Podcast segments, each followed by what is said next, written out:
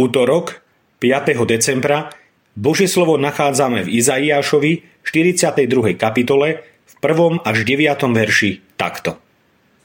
Hľa môj služobník, podporujem ho. Môj vyvolený, ktorého som si obľúbil. Svojho ducha som vložil na neho, prinesie právo národom. Nebude kričať, ani nezvýši hlas, nedá počuť svoj hlas na ulici. Nalomenú trstinu nedolomí, hasnúci knôtik nedohasí. Podľa pravdy bude súdiť. Neochabne a nepodlomí sa, kým nezaloží právo na zemi. Na jeho náuku čakajú ostrovy. Takto hovorí Boh hospodin, ktorý stvoril nebesá, rozvinul ich a rozprestrel zem s jej porastom, dáva na nej dých ľudu a vzduch tým, čo po nej chodia. Ja, hospodin, som ťa povolal v spravodlivosti, uchopil som ťa za ruku, Stvárnil som ťa a urobil som ťa zmluvou ľudu, svetlom pohanov, aby sa slepým otvorili oči. Aby väzni boli vyvedení zo žalára a z väznice tí, čo sedia v temnote. Ja som hospodin, to je moje meno. Svoju slávu nedám inému, ani svoju chválu modlám. Hľa, prvé veci sa splnili, ja však oznamujem nové, zvestujem ich skôr, ako vyklíčia.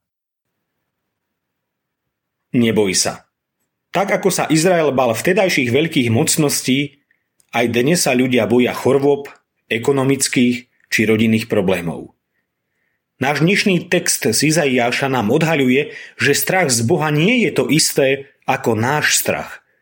Náš pocit úzkosti, strachu nepochádza od Boha.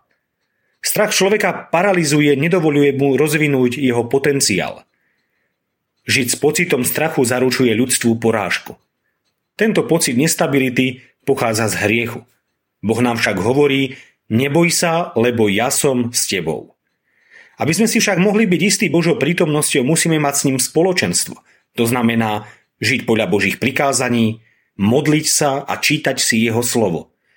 Jednoducho povedané, neochvejne plniť Božiu vôľu. Nebojme sa, veď všetci dobre vieme, že pán má všetko pod kontrolou, že je s nami po všetky časy a na každom mieste. Takéto by malo byť aj naše mentálne nastavenie.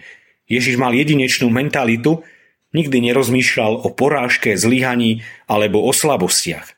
Nezáleží na tom, aký bol tvoj život, akými skúsenosťami si prešiel. Jedna vec je istá, všetko sa obráti na tvoje dobro. Nepýtajme sa ako, nechajme to na neho. Zodpovednosť každého z nás je dôverovať pánovi a držať sa jeho slova.